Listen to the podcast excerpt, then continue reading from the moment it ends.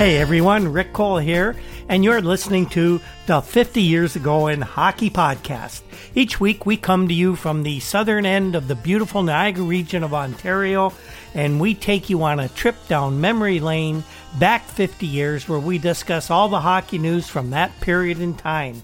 In this week's episode, we're looking at December 6th to 13th, 1970. Our podcast is made possible by the support of our two sponsors. Newspapers.com is the world's largest online newspaper archive. Their support's been crucial in our research for this project. Uh, they enable us to get back to all the news 50 years ago and find the great uh, items that we're able to present to you. We're also sponsored by the Breakwall Brewing Company in beautiful downtown Port Colborne, Ontario, just steps from the Welland Canal and Lake Erie. The folks at the Breakwall produce some of the finest craft beers in Ontario, and they've got some of the best pub food on the planet as well. When things get uh, back to somewhat normal, I'd love to meet any of our listeners for a beer and a burger at the Breakwall. We also like to remind you about our new Patreon account. Uh, that's a spot where we hope uh, subscribers will donate to our project. Uh, helps us keep the lights on and do a little more research. And in return, we provide early access to each week's podcast and also some bonus content available exclusively to the Patreon subscribers. You can find that to uh, donate at patreon.com slash hockey 50 years, and we appreciate all the support that we've received so far. Last week, uh, we had a pretty interesting week again. It seems like every week is interesting in this crazy 1970 71 season. Uh, we talked about Andre Lacroix of the Philadelphia Flyers having a big game against the Vancouver Canucks after being benched the night before for no particularly good reason. Uh, the ongoing saga of the coaching regime of Montreal's Claude Ruel uh, came to a head last week until uh, finally on Thursday uh, he was removed from his position and replaced by assistant coach Al MacNeil. And there was news out of Toronto about an impending shakeup and the management structure of the Maple Leafs at the upper upper levels. Uh, that was to take place in an upcoming board meeting. Uh, December 17th is when they were going to hold it, at which time Harold Ballard and Stafford Smythe would formally be re- returned to their executive positions at the Gardens. In a very newsworthy week, very busy week again in the NHL this time around, uh, we have a few other stories. The uh, first one, the Stanley Cup and two other trophies were stolen from the Hockey Hall of Fame in Toronto, and we have what details were available as uh, this week unfolded 50 years ago. The Maple Leafs complained to National Hockey League President Clarence Campbell about a newspaper column written by Punch Imlach, a syndicated column in the Toronto Telegram. Uh, we'll tell you how that little protest turned out. And Red Wings goalie Roy Edwards suffered a very serious injury that could lead to the Red Wings looking to trade for a number one netminder. Roy's career at this point was thought to be uh, perilously in doubt. A lot of news this week, but first up, we'll get to some of the more interesting games that we found this time around. Our, our first game report this week is from a Sunday night contest between the Buffalo Sabres and the Minnesota North Stars at the Aud in Buffalo. Now, uh, an initial look, you'd say, a Minnesota Buffalo game in 1970. What could be interesting about that? Well, Goalie Roger Crozier of the Sabres was the story in this game as he earned his first shutout of the season and with a stirring performance. And if you went to many of those games in that first season, and I did make it to quite a few, uh, Crozier was the story on most nights, and this night he was the entire story as Buffalo edged Minnesota by a score of 1 0. While for the Sabres, it was the first shutout of the season.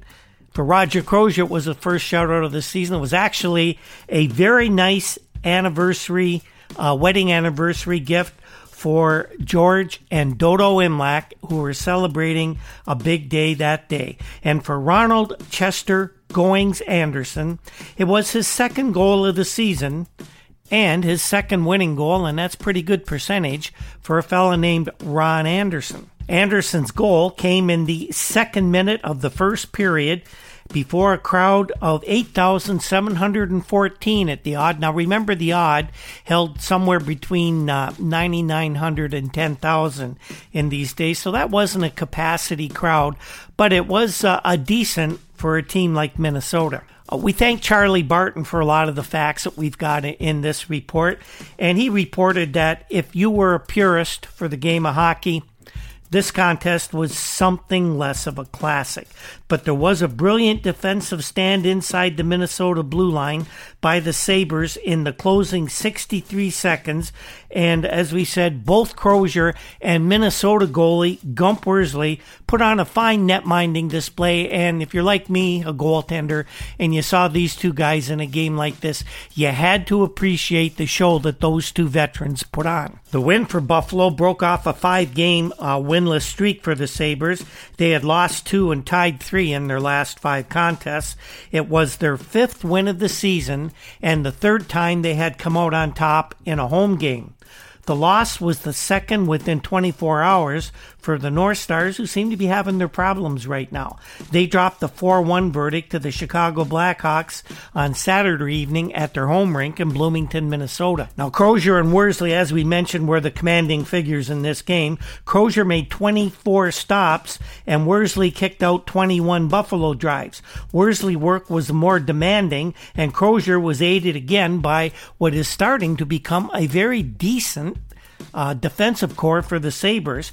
Uh, that was their big problem. Uh, every expansion team has problems scoring goals, but the Sabres were giving up an enormous amount of shots every night that Crozier had to face. And for him to have only make 24 saves in this one, and not many of them of the difficult variety, was a step in the right direction for the fledgling Buffalo franchise. Referee Bill Friday, one of the NHL's best, and I got to say, one with a lot of personality. I met Bill at a Society For International Hockey Research meeting quite a few years ago, and he swapped some wonderful stories about his days in the NHL.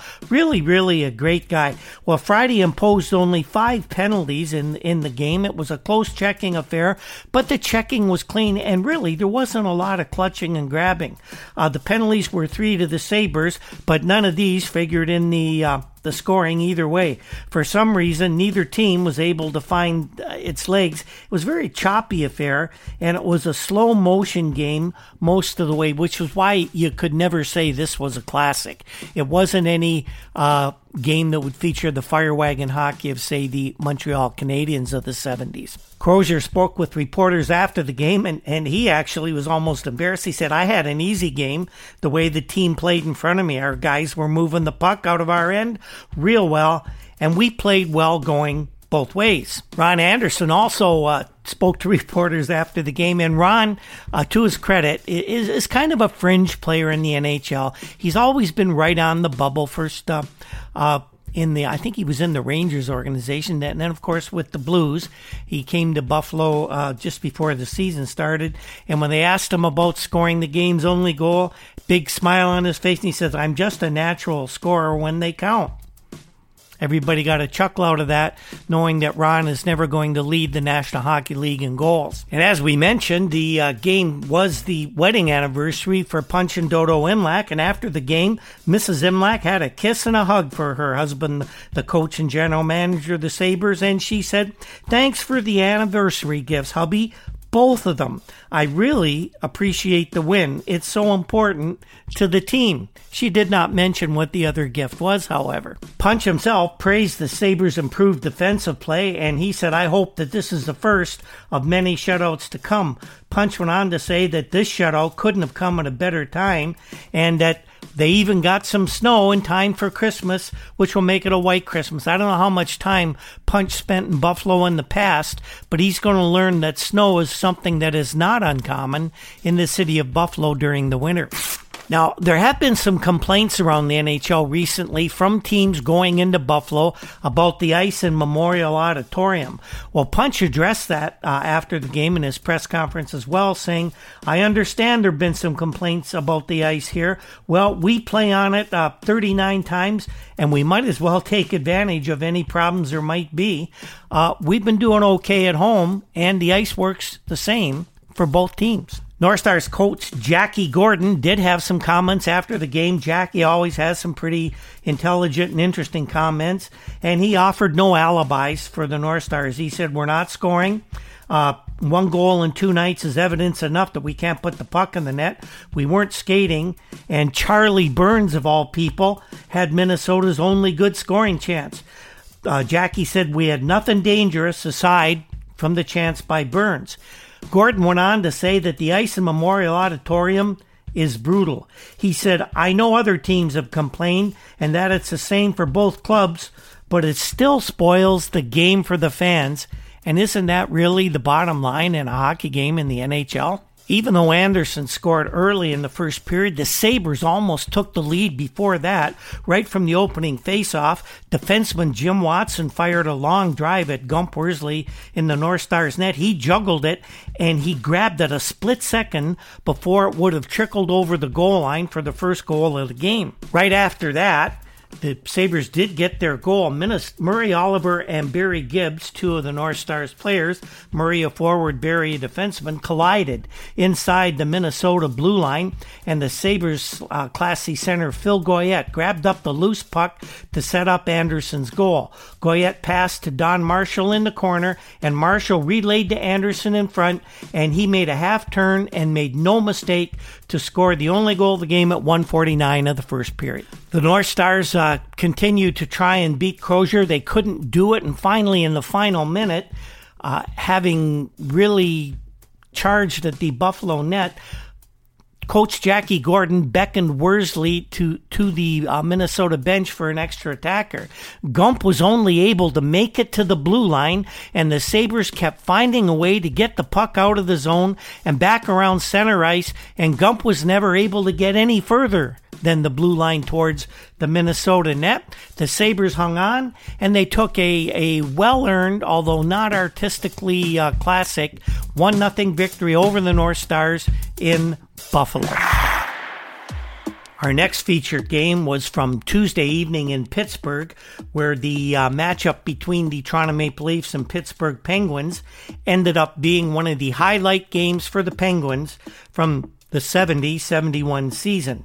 Pittsburgh blanked Toronto 4 0 behind the standout net minding of former Maple Leafs goalie Al Smith. Now, the Penguins would make news later in the week. Uh, you know that this franchise is having tons of trouble, and we'll talk about a little later a buyer that may be surfacing to finally give the Penguins an infusion of much needed cash and maybe some stability in the ownership suite as well. After the 4 0 shutout, manager coach Red Kelly of the Penguins, a former Maple Leaf himself and one of the great ones, stood outside the dressing room, and all he had to say was that was Al Smith's game all his. He really wanted that win over the Leafs and played a hot hand in goal to sh- to earn that shutout. He made a number of big saves, Kelly said, because they had a few pretty good chances at him.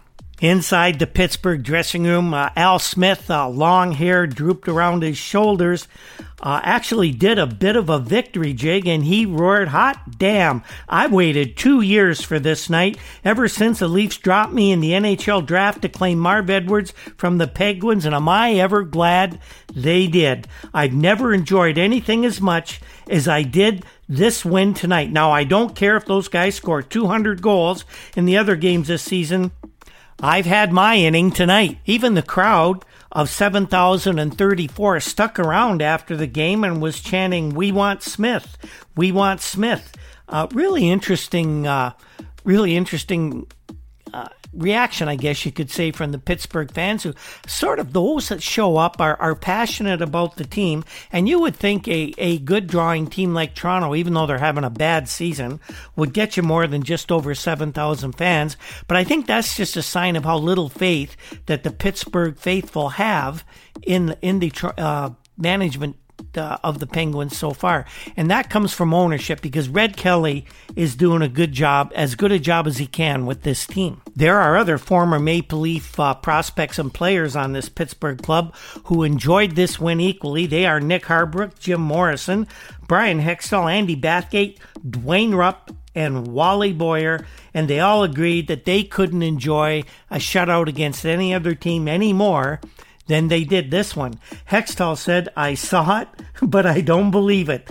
The Leaf team played dead after we took the one goal lead. Those players have got to be playing better hockey than that. Hextall went on to say that he couldn't understand why the younger uh, Leafs are, are not running at guys that are taking liberties with the own players. Hextall said that uh, the only solid guys on the team were the old ones Davy Keon, the Chief George Armstrong, Bobby Baun, Normie Ullman, and of course the old man in goal, Jacques Plante. They acted like they cared, but the young guys didn't seem to know that that's what it takes to win. Now, to be fair to some of the young guys, Rick Ley, Mike Pelyk, and Darryl Sittler all played as well as they could given the uh, circumstances of the evening, and they did look like they wanted this game very badly, but there just weren't too many passengers on the Toronto club on this night, and that's why they, they put on a very poor show at the Civic Arena in Pittsburgh. The three stars on this night were, of course, Smith, rookie left winger Greg Polis, and Val Fonteyne, the much traveled veteran who put on a, an excellent display of veteran savvy in uh, disrupting just about every Leaf foray into the Pittsburgh zone when he was on the ice. Val is one of the absolute best defensive forwards, not only right now in the NHL, but probably in the history of the league, and he's a very swift skater as well. Polis was easily the best of the Penguins other than Smith, and he had a goal and two assists and is starting to look like the uh, a worthy first round draft pick, which the Penguins made him last year. He's not going to be any Gilbert Perreault or Dale Tallon, but the kid has some talent, and uh, the Penguins badly need it after losing their budding superstar Michel Briere in that terrible car accident last June. But all in all, it was a good night in Pittsburgh for the Penguins, and they come away full value for their 4 0 win over the Maple Leafs. And our third featured game this week is one you might expect we would look at in any other year except 70 71. Uh, a matchup between the rivals, the Maple Leafs and the Canadiens, at Maple Leaf Gardens in Toronto. And after them playing so poorly Tuesday night in Pittsburgh, the Leafs didn't look like at all the same club. In fact, you would have thought they brought in 20 new players as they went out and blanked the Canadiens for nothing right in Maple Leaf Gardens, beating the Habs, new coach and all. The game really looked like a, a, a, contest between two rivals, lots of fights, and in fact, at least $3,100 in fines will be paid to the National Hockey League bank account as a result of all the uh, Donnybrooks that took place during this one.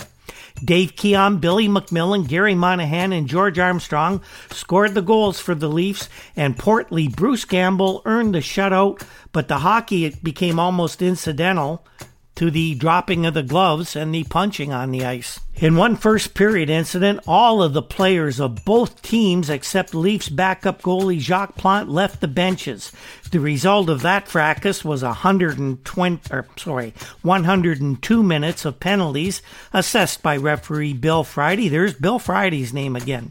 The total penalty minutes for the first period was 130, compared with the record of 184 minutes in one period set in another game between Montreal and Toronto on the corresponding date in 1953. The final amount of money to the players uh, will be determined by a hearing that Clarence Campbell is going to have, or at least his reading of the referee's report at the very minimum. Players are fined at least $100 each for leaving the bench, and that's an increase over previous years. And Campbell, if he wants, can add to that amount, and he just might. The tone of the game was established uh, pretty early when John Ferguson charged into Billy MacMillan, and of course, Fergie did what he usually does he cross checked him to the ice. MacMillan had inadvertently hit uh, Ferguson over the back of the head with his stick, and Ferguson, of course, was seeking revenge, inadvertent or not. Fergie doesn't let something like that pass unnoticed. Friday called only a minor charging penalty on Ferguson, although the rule book calls for a major when there's an obvious intent to injure. And if you saw what happened in that uh, uh, play, Fergie meant to hurt him and hurt him bad.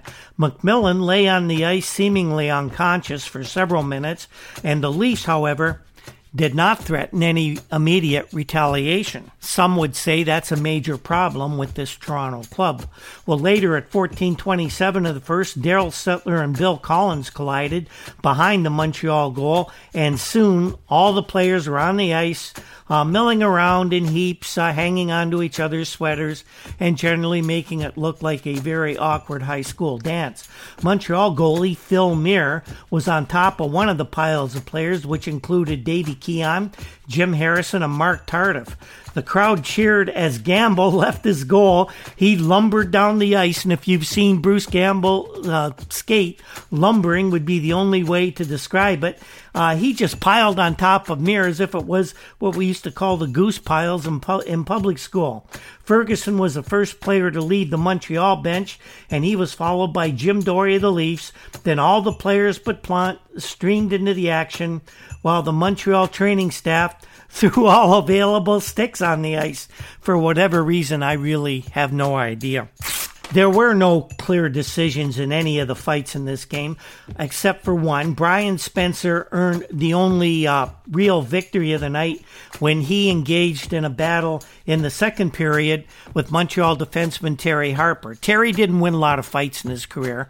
Uh, he was no slouch, uh, but he always showed up, and uh, the younger Spencer got the better of Terry on this night. Spencer looked like he was about to engage in a second fight late in the game when he and Phil Roberto squared off, but others intervened, cooler heads prevailed, and there was no bout to be had with those two. The total penalty minutes for the game total 179, with Montreal receiving 45 minutes in minors and majors and six 10 minute misconducts. The Leafs, comparatively angelic to the Canadiens in this one, were caught for 44 minutes in minors and majors, and they only had three misconducts. The record for a game is 204 minutes, which was set in that 1953 game between the Leafs and the Canadiens. Dan Proudfoot of the Toronto Globe and Mail may have described this game best. He said it was the type of entertainment that a father might like his pee wee son to witness in order to learn as many infractions as possible in 60 minutes of so called hockey. With four Canadiens sentenced in the penalty bench at one time, one of them had to sit on the stairs between the red seats. There's no uh, partitions or protection for players in the penalty box at Maple Leaf Gardens in 1970. By the way, the Leafs had, had brought Spencer up before the game uh, because they were without Guy Trottier, who'd been injured the night before in Pittsburgh on a check from Greg Polis. Well, in the first period, Paul Henderson took a puck uh, in the jaw, and of course, Mike Walton was out of the lineup already, so Spencer got a lot of unexpected ice time, and that's why he was around for one fight and almost another. Spencer had 14 points in 98 minutes in penalties in Tulsa in the Central League so far this season, and he arrived just minutes before the game. Uh, he was expected to be tired, and they really uh, didn't expect to use Brian too much until Henderson got hurt, but he quickly showed he was ready for anything, and especially ready for Terry Harper.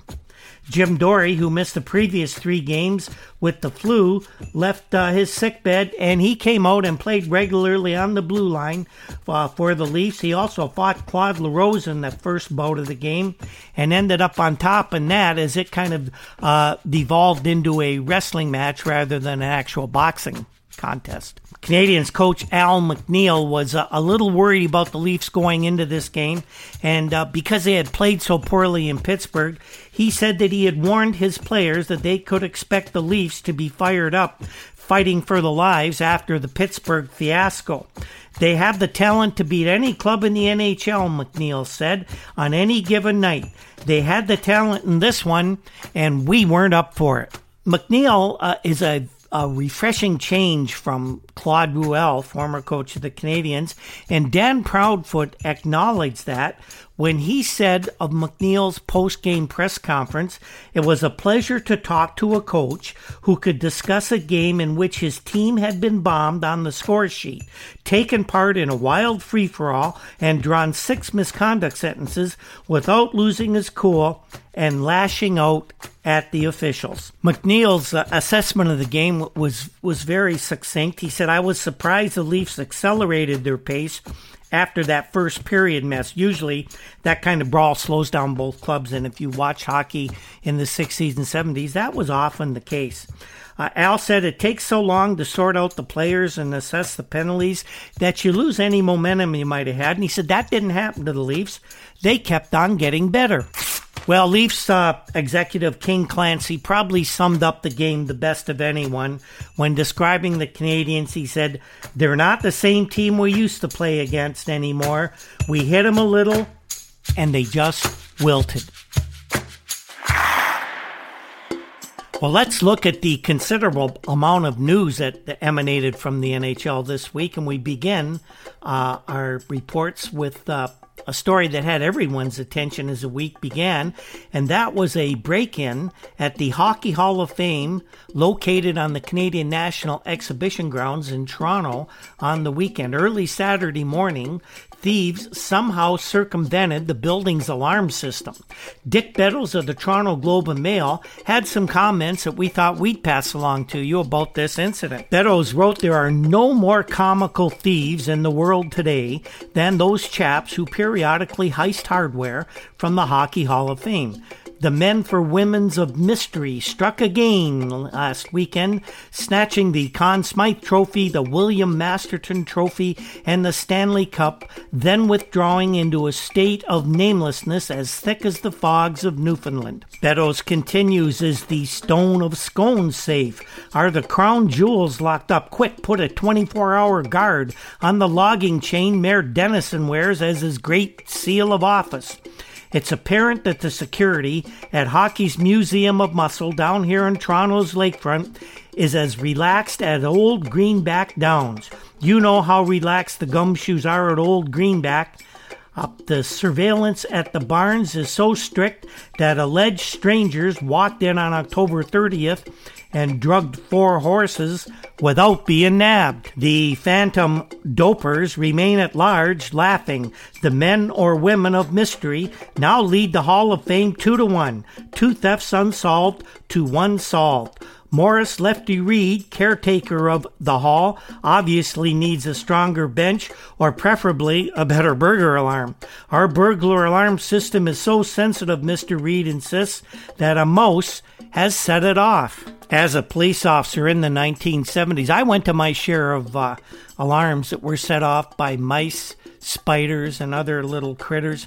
Lefty's not wrong there, but they're supposed to go off when the big guys go in to take the goods. Beddoes writes that the lice got loose in April of 1969 and collected a nice lot of trinkets from the hall that time. The Hart Trophy, the Calder Trophy, and once again the Stanley Cup. These were subsequently recovered after police stooge tipped the detectives that the uh, trophies were being used to decorate a shack in southern Etobicoke. This summer, a Stanley Cup collar was lifted. That is, one of the bands below the basin in which has the names of all the, the cup winners inscribed on it.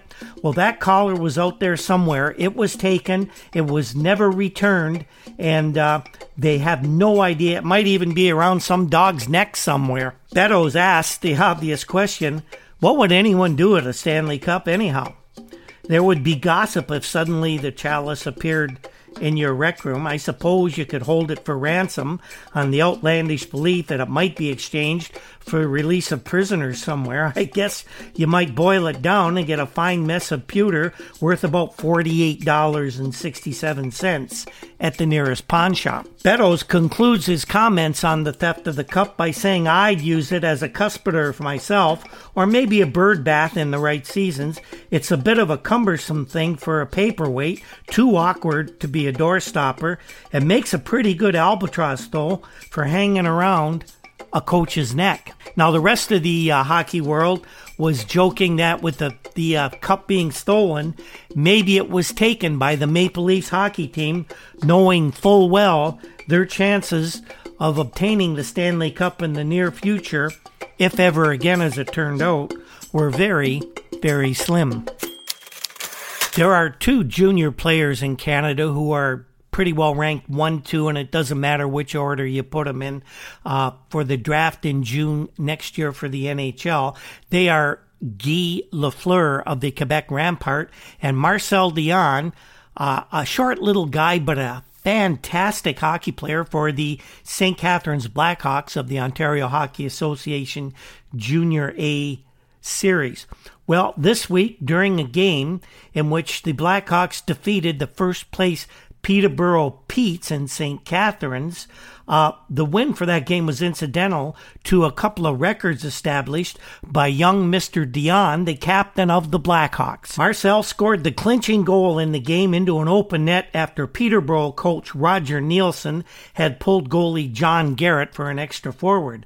That goal, combined with the three assists he earned earlier in the evening, allowed Dionne to break two records held by former St. Catharines TP captain Brian Cullen. In two full years and the first 21 games of this, the 70 71 season, Marcel Dionne has scored 123 goals. He's added 170 assists in 123 games. That's a total of 293 points, three more than the old mark, which was held by Brian Cullen in a total of 169 games. The other record was, well, in combined league and playoff games, Dionne has 150 goals, 211 assists for 361 points, and that's two higher than the record also set by Brian Cullen.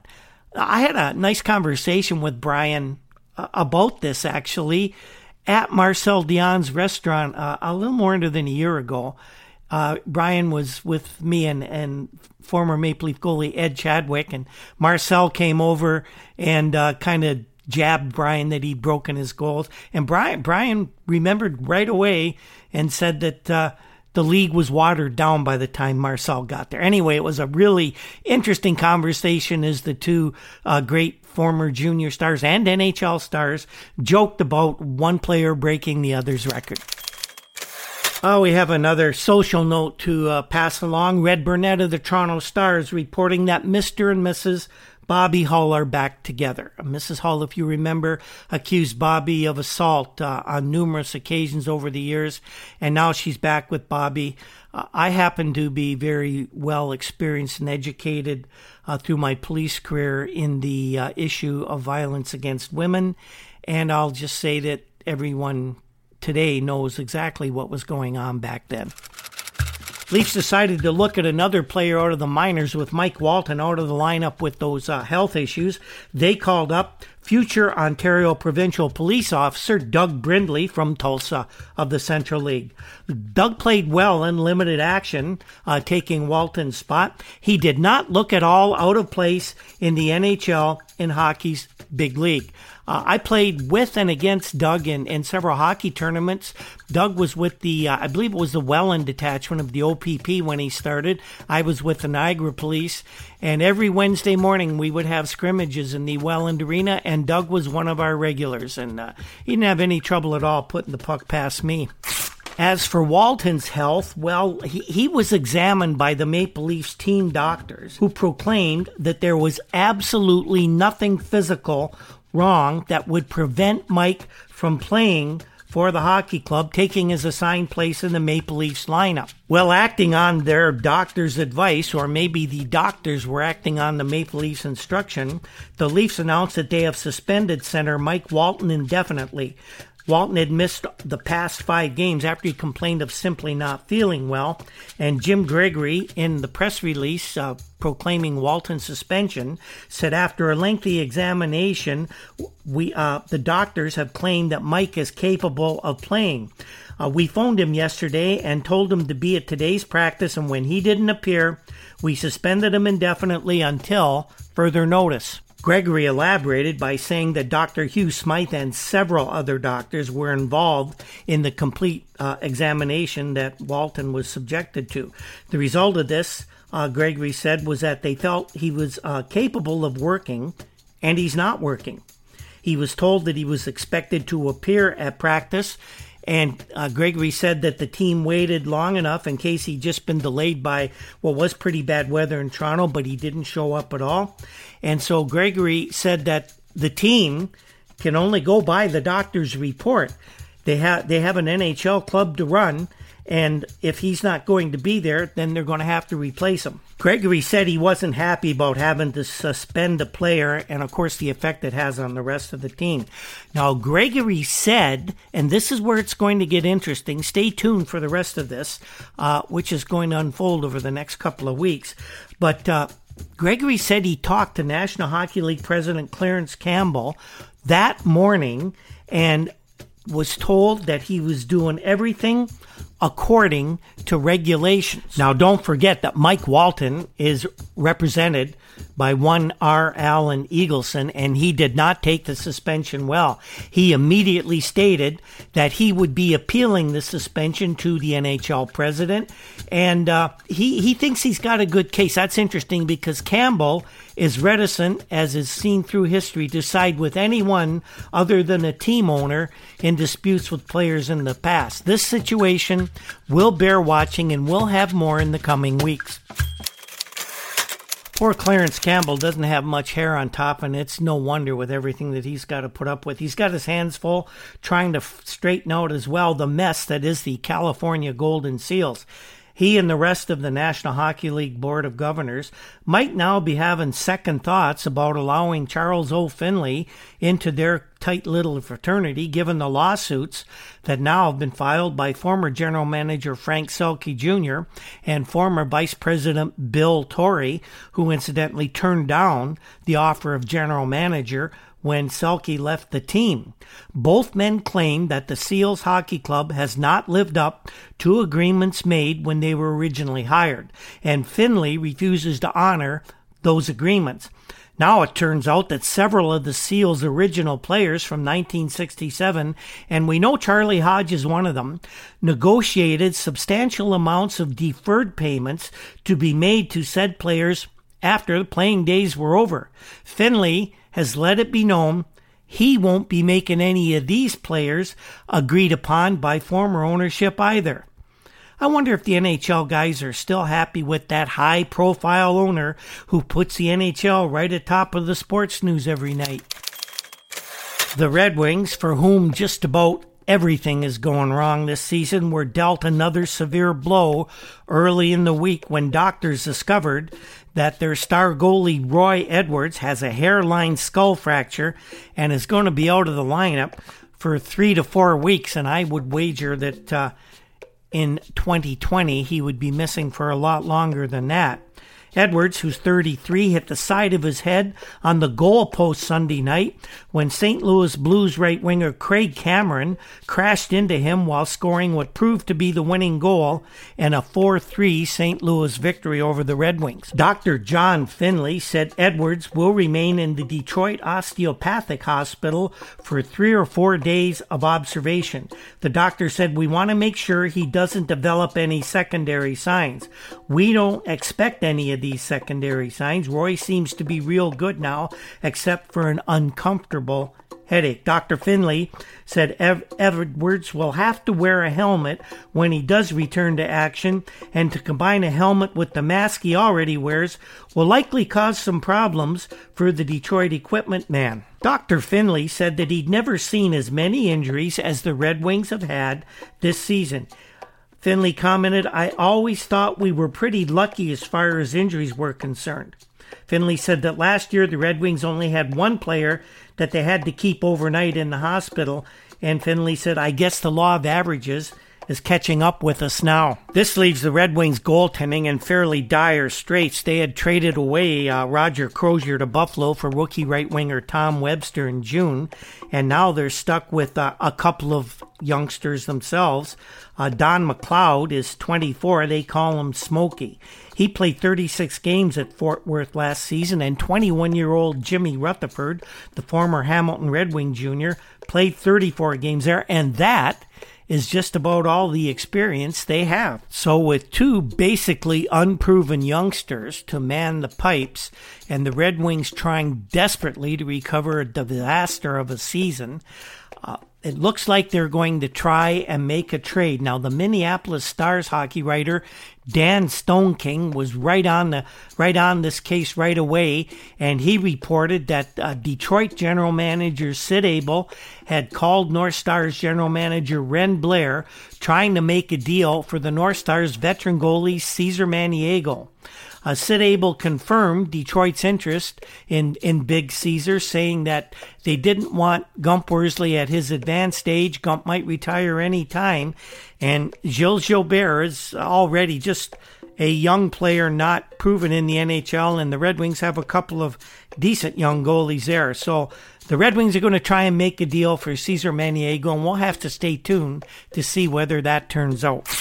Another Red Wings note this week there was extra security around the team last weekend and through the week when it was learned that the Detroit Free Press newspaper had received telephone threats against coach Ned Harkness. An unknown person had called the paper on the weekend to proclaim that he and other unidentified suspects were going to, quote, get Harkness. Security, of course, was beefed up around the team, but no suspicious behavior was noted. Now, Bruce Norris, the owner of the Red Wings, he might like his coach, but it's obvious that Detroit fans do not. Near the end of the Sunday night loss to the St. Louis Blues, the fans were chanting, We want Gadsby, we want Gadsby, referring, of course, to the former Detroit coach who was fired by Norris after just two games last season. Toronto Maple Leafs President Stafford Smythe made a formal complaint to National Hockey League President Clarence Campbell about a syndicated newspaper column written by former Toronto General Manager and present Buffalo Sabres General Manager Coach Punch Imlach. The column appears in the Toronto Telegram and several other uh, newspapers throughout Canada. Well, Campbell responded to the complaint by saying that he endorsed what Stafford Smythe has said and that uh, General Manager Punch Imlach might have to uh, cease and desist making any comments that might, quote, embarrass other clubs. And Campbell plans on telling him that. Didn't say anything in this statement about tampering, simply that he doesn't like to have other teams embarrassed by another general manager of a team. Poor babies. Campbell's statement said that in view of the comments of the articles brought to my attention, I feel that the protests were completely justified.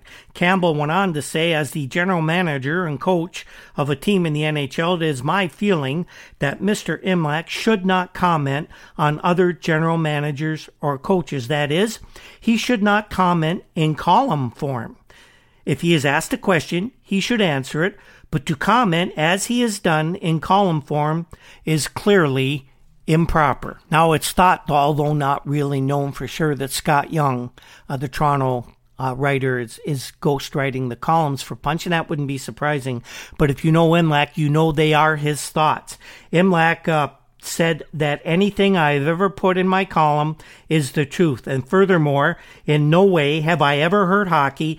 And if the time ever comes when I might hurt hockey, I would quit writing. I'm not trying to make everyone happy, and that includes the people who launch the objections to my writing. So this is what happens. Stafford Smythe's feelings are hurt because a former employee takes shots at him. So Stafford runs to the president of the league and says, Please go spank that bad boy for talking badly about me.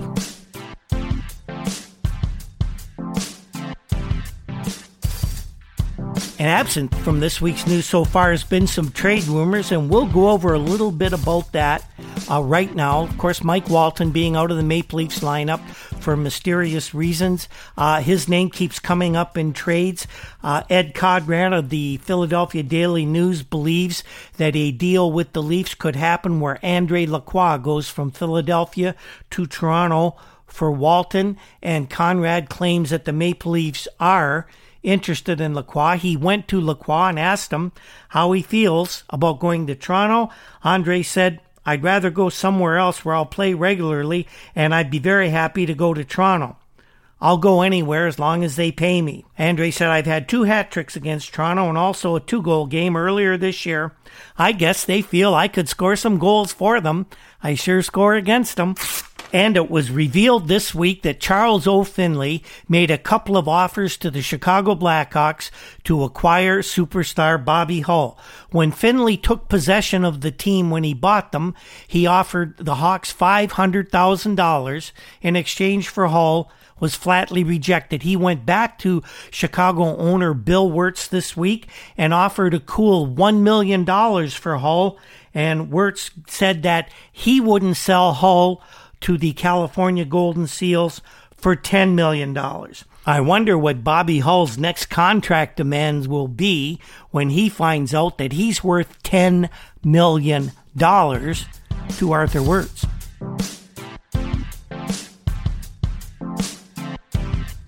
And finally, in this news packed week, we have some uh, word on the troubled Pittsburgh Penguins franchise looking like it's on the verge of finding new owners. And Bill Heufelder of the Pittsburgh Press had the inside story.